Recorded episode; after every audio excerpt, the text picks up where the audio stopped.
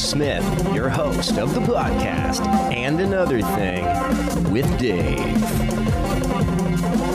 I want to thank our listeners from all over the world. We've got people tuning in from India, from Ireland, from Canada, Australia, Germany, and all over. Thank you so much for tuning in. In this episode, we're going to get into the military, the U.S. military's indoctrination and recruiting practices. This is pretty crazy. So, what I'm referencing here is Lee Camp from Moment of Clarity, episode number 87 Military Recruiting Children with Cartoon. So, with no further ado, let's go ahead and get into this. This is going to blow your mind, and then we'll talk about it. By the way, this was tweeted by Alan MacLeod again. I, I reference him a lot. Great uh, journalist. This is the story of a soldier who operates your nation's Patriot missile defense systems.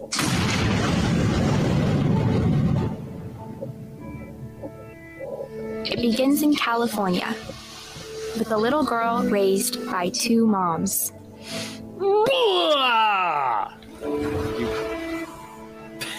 you assholes. Oh. Although I had a fairly typical childhood, took ballet, played violin, I also marched for equality. I like to think I've been defending freedom from an early age. Now, I, I, need to pause it just for one moment right there because you folks aren't getting the visual on this. I highly suggest you check check this out online. Um, Lee Camp Moment of Clarity episode number 87. But what they showed is a beach, right? And this girl's name, Emma, right? Well, I came up with an acronym. I think Emma is an acronym for the Exxon Mobil Military Association. Just saying. Just saying. When I was six years old, one of my moms had an accident that left her paralyzed.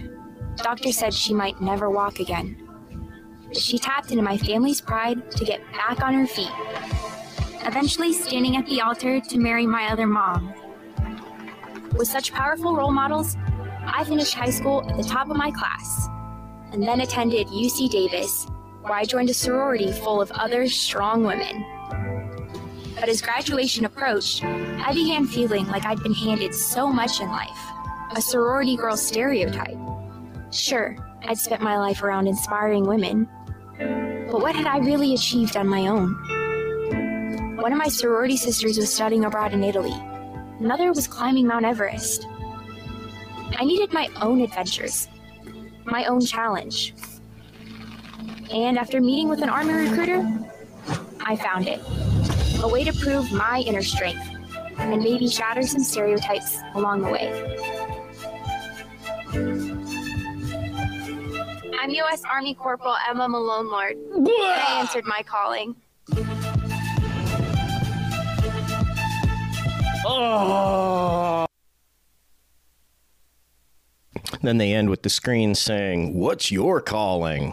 Oh my God. Oh. Unbelievable, right? Oh. Unbelievable believable, right? So on so many levels, on so many levels, and Lee Camp is going to break this down a little bit. We're going to listen to him. We'll chime in, but oh my God! So on so many levels, right out the gates, they're like my two moms, right? So they're trying to sucker the LGBT community into joining the military to go have adventures. She needs an adventure of her own. So this reminds me of a bumper sticker.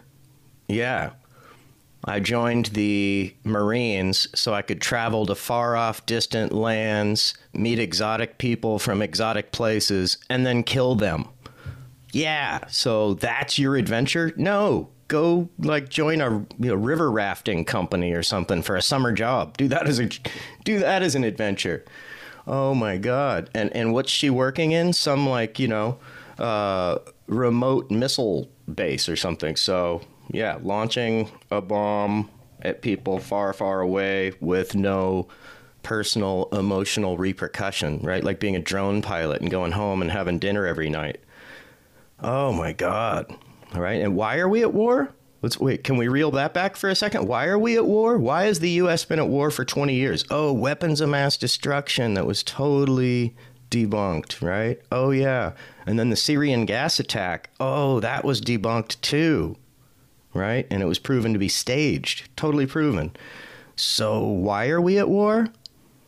Yet there's a huge humanitarian crisis going on in Yemen right now. Are we helping them? No, we actually supply the uh, United Arab Emirates and Saudi Arabia with the weapons that they're using to perpetrate that huge humanitarian crisis. Worst humanitarian crisis in the world right now, Yemen. And so what happened? They bombed the infrastructure, took out the water purification, sewage treatment, yada, yada, yada, with US made weapons. And now those people are just dying a slow, horrible, agonizing death of starvation and trickle down diseases, uh, you know, like cholera, typhoid, diphtheria, all the, you know, whatever, all these horrible things that are a result of not having sanitary conditions and clean drinking water. So that's happening right now. Um, Israel's committing genocide right now. They just bombed and destroyed a, you know, a building that was housing the international press. But what's the U.S. military doing? Or what's the U.S. you know in, military industrial complex doing? Trying to get four-year-olds indoctrinated into joining the military to go off and have an adventure. Let's not look at what our military's doing and has been doing for the last 20 years. Let's just, you know, wow. Oh my God. So now we're going to get into this second clip here, and this is equally infuriating. Um, right? And Lee Camp nails it, right?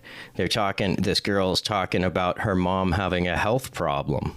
And, uh, you know, it's unbelievable. It's just, it's unbelievable. So here we go. When I was six years old, one of my moms had an accident that left her paralyzed. Doctors.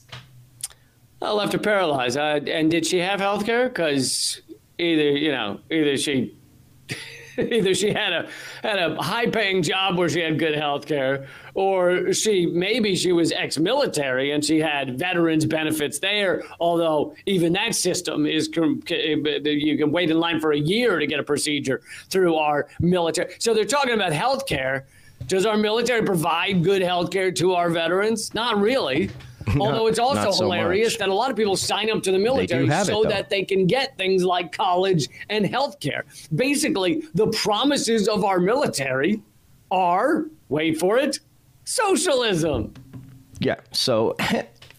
How's that for irony? You know, we're the only industrialized nation in the U.S. that doesn't have some form of, of universal health care, right? Health care here is the leading cause of bankruptcy for people. It's unbelievable and we don't have free college education. So, you know, unbelievable. Unbelievable. But you join the military and you get all those social socialist benefits. you know, free health care for you and your family, um, and he even goes into it. You get better banking. You know, you get to join a military credit union. Um, you can have uh, USAA insurance, where you get insurance at a better rate. You know, you get a better deal on buying a house. You know, you get oh my God, the VA loan. So yeah, so join the military, and we'll give you all the benefits that most other countries provide to their citizens. But you got to buy into the system and join the military first, right? Because got to keep that system going. Um, it's interesting. Sign up for the military, and we'll give you that socialist promise. We'll give you all the socialist promises that that we would have in a normal country that actually cared about its citizens. We'll give you health care. We'll pay for college. We'll uh, give you uh, uh, uh other types of insurance. You can get like rental, rent, cheaper renter insurance and car insurance and all that stuff. We'll let you retire earlier so you can have your you know benefits and and and actually enjoy your life rather than being a victim to uh, wage slavery at a job you hate. All of those things come with the military.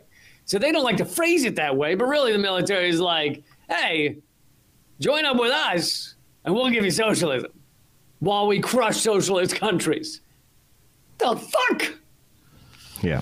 Yeah. Ah. Let that irony set in. And, and and at the moment, at the very moment, the U.S. is preparing to coup uh, Bolivia, Venezuela, and Nicaragua. So at this very moment, when you know they're putting out propagandistic commercials to try to get four-year-old girls to fantasize about joining the military, at that very at the very same time, we're crushing democratic uprisings in three different countries. You know, um, we just cannot stop messing with Venezuela, and and it goes back to oil because Venezuela and Bolivia have huge reserves, and we want them. So what if we didn't need oil? What if the oil industry didn't dictate our foreign policy? What if we had more Elon Musks in the world? that were worried about you know sustainability and, and working on on a form of power that benefits everybody like geothermal you know? Geothermal right? Yellowstone park sits on what's called a super volcano you don't mean to tell me that we couldn't harness that power and be driving a gazillion turbines and also less at the same time lessening the risk of a super volcanic eruption? Right? Like maybe we could use that power in a way that would reduce the threat of it happening in the next hundred years. Who knows? It might be a Pandora's box. I might be wrong. You might tap into it and then all of a sudden it happens. But it would be something for smart people to investigate, right? Wave power is another one because waves are crashing all day, every day on every coastline.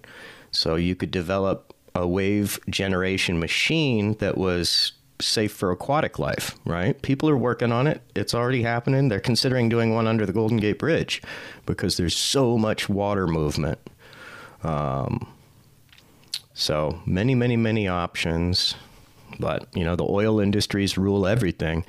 I highly recommend everybody check out this documentary called "The Secret of the Seven Sisters," and it it's a four part documentary series, and it really breaks down how the oil industry has had a grip on global politics for the last hundred years. How they either buy off politicians, assassinate them, overthrow countries, whatever it takes to keep that train going. And if you ever wonder how all gas is, you know, all gas stations price their gas within a few cents of each other. Well, this breaks it down for you. They got together in Scotland and conspired to work together like a crime family, like a uh, rack- racketeer. Isn't that conspiracy and racketeering? Seven oil magnates working together to price fix the whole industry? Yeah, I think it is. I think that's the very definition. Anyway, I digress. Thank you for tuning in to another episode of And Another Thing with Dave. Let me know what you think about our new intro music here. Just designed this a few days ago. Anyway, much love to all our listeners, and, um, you know, keep seeking the truth, people. Keep seeking the truth.